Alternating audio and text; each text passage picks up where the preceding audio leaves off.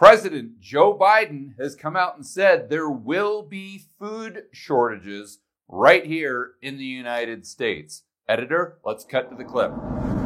With regard to food shortage, yes, we did re- re- talk about food shortages. And, uh, and it's going to be real. The, the price of these sanctions is not just imposed upon Russia, it's imposed upon an awful lot of countries as well, including European countries and our country as well. So, the question that you have to ask yourself right now is Will you still be able to feed your family moving forward into the future? How bad is this problem going to get? I'm going to answer this question for you in three simple, fast steps. Step number one let's go over how high prices are right now, and maybe more importantly, how high they can go in the future. We're going to start with a chart going back to 2000, say 13 to today's date. On the left, we've got percentages going from minus 2 up to 8%. This is the rate of US food inflation as measured by the government. I always say that because you know the real rate is going to be much higher.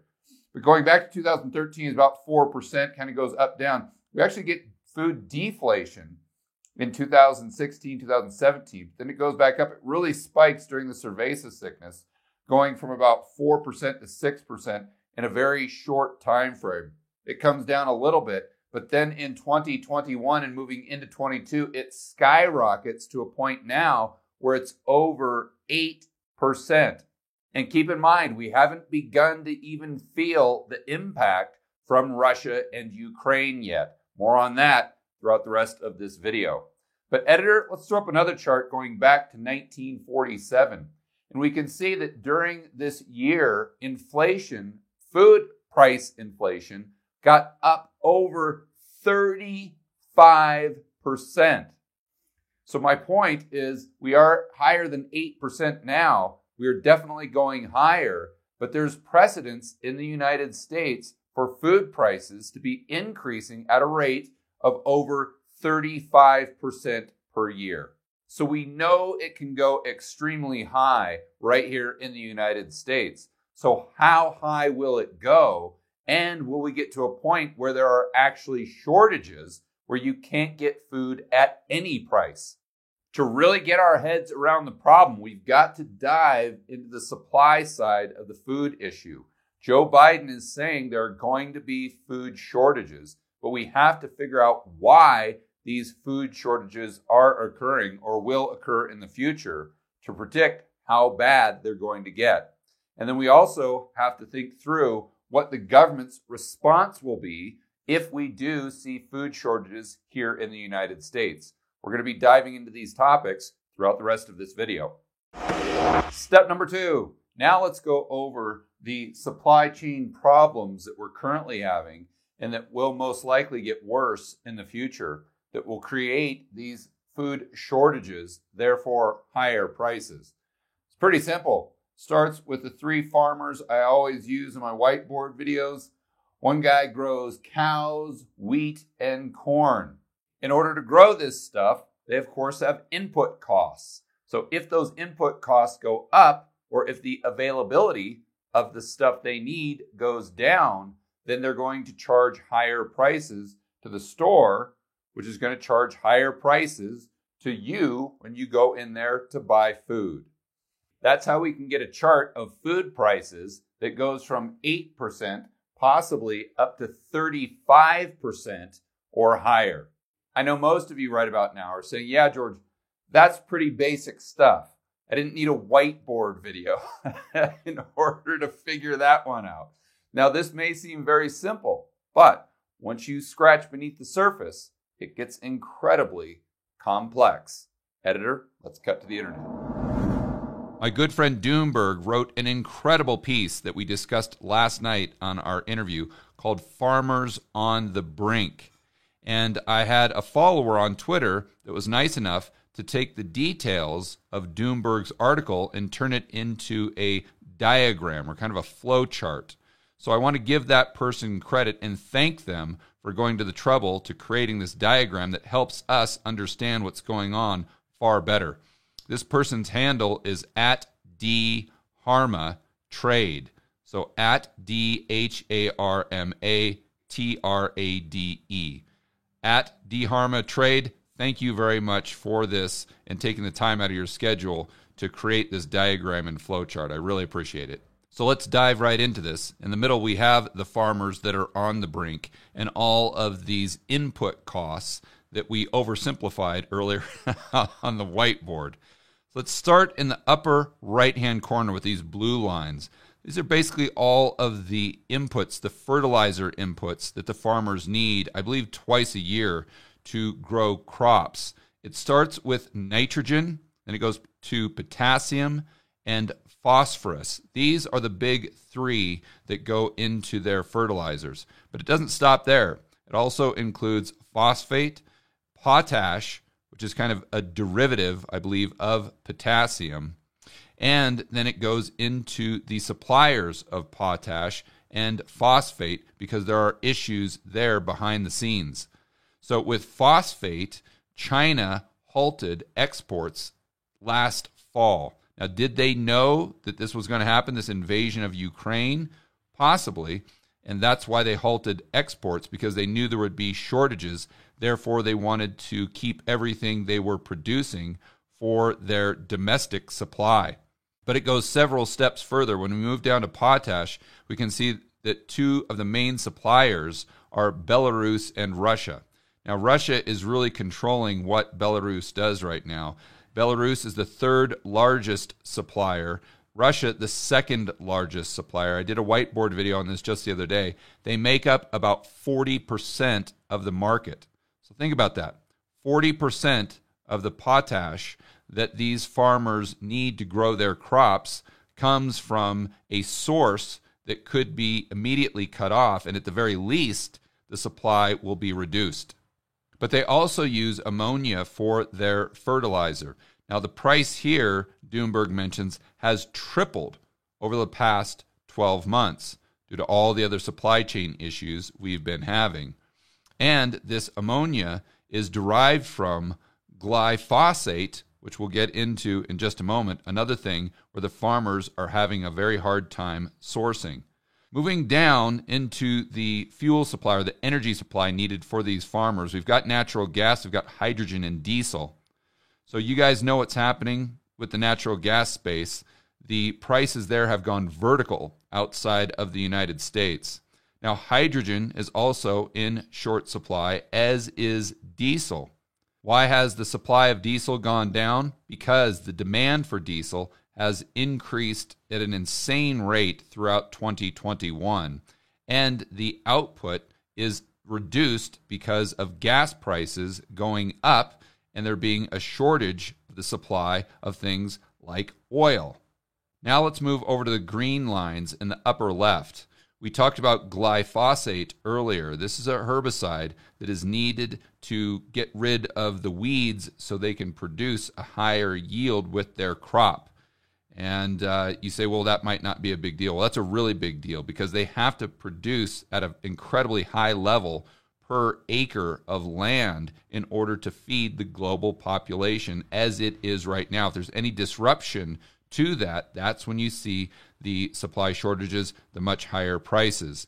So, really thinking this through, you've got the shortages of this herbicide, which makes the prices soar. Because the price of this particular herbicide goes up, that makes all the other herbicide prices go up as well. But unfortunately for these farmers on the brink, it gets worse. The tractors they use are vulnerable to the chip shortages that we see all over the world for producing cars. So, just like you need those chips for the cars, and just like we've heard Ford say, they're not producing as many trucks because they simply don't have these little teeny parts that they need. It's the exact same thing for tractors. In fact, if you read Doomberg's article, he gives a fantastic example of this farmer that has a $250,000 tractor, but he can't get a $40 chip for this tractor. Therefore, it turns into basically a paperweight. It's completely unusable. So, because of this chip shortage that we've all heard about in the news, the farmers have a shortage of farm equipment that they need to grow the food that you need or you buy at the grocery store. But it's also the labor shortage. We've heard about this as well, constantly in the news. Well, this is affecting farmers as well. They simply can't get the workers to produce the supply of food needed. Now let's go down to the lower left in the yellow lines. There's also a shortage of propane. Now, farmers need this for a couple different reasons. A lot of the farmers in the United States, as an example, are so far out in the middle of nowhere, let's say, they don't have access to these lines of natural gas. Therefore, they've got to use propane for a lot of their energy. But they also use propane to dry the grain once it's been harvested. This is a very important part of the process. So, if you have progressive politicians and environmental groups decreasing the amount of propane that we have access to or the supply. Therefore, the supply goes down, which means another one of their input costs goes up.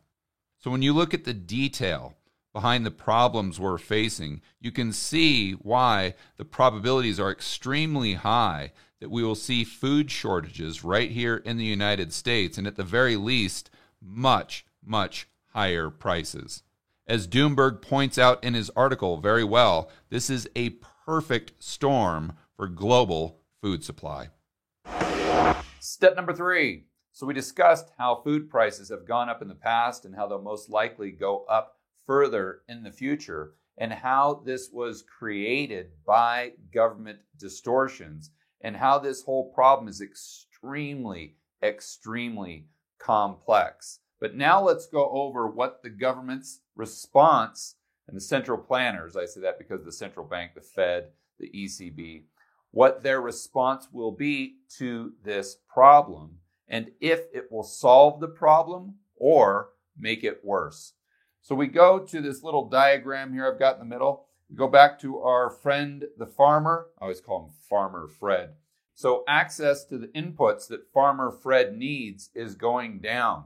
This is a result of sanctions, Russia Ukraine, and government distortions, government economic distortions that we have seen throughout 2020 and 2021. It's not because of the cerveza sickness, it was the government's response to the cerveza sickness. That's why we see such incredible inflation today, labor shortages, and these supply chain disruptions that are now being exacerbated by what's happening with Russia and Ukraine.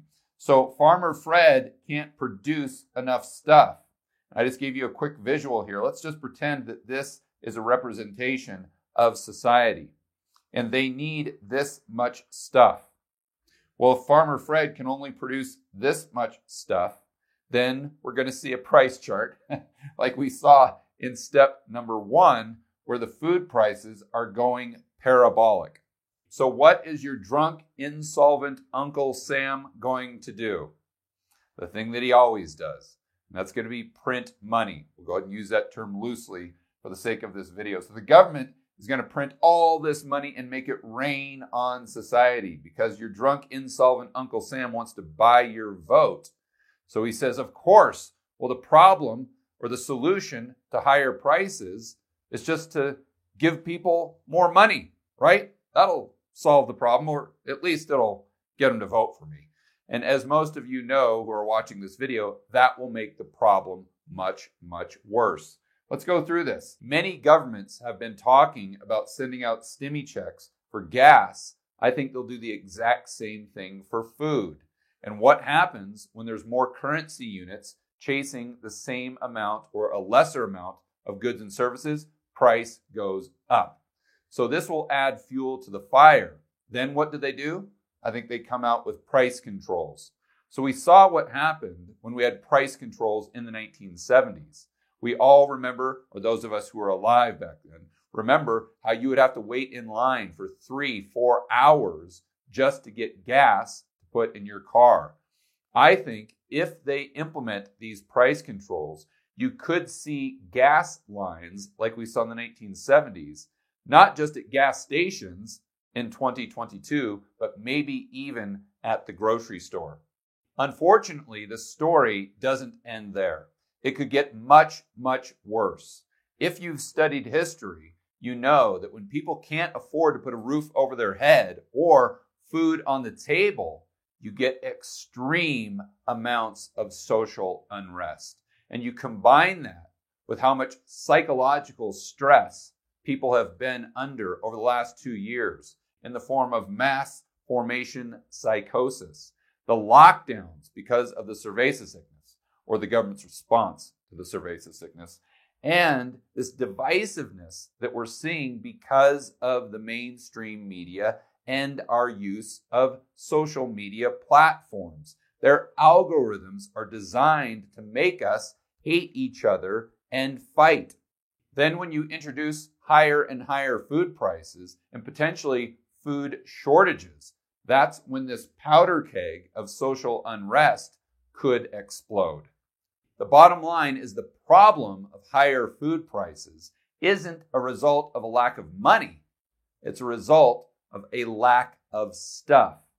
And if the only thing the government does is just print more money and they don't do things to increase the amount of stuff that the farmers can produce, you should definitely expect for Joe Biden's prophecy or prediction to come true. Food shortages. And, uh, and it's going to be real. So, going back to the original question, will you the average Joe and Jane watching this video be able to put food on the table in 2022 and 2023? For Americans watching this video, the answer is most likely yes. You will still be able to put food on the table.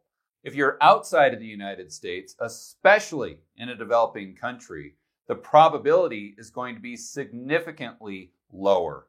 But even if you're in the United States, or a rich Western country and you're able to feed your family, it's going to be at a much, much higher price. For more content that'll help you build wealth and thrive in a world of out of control central banks and big governments, check out this playlist right here, and I will see you on the next video.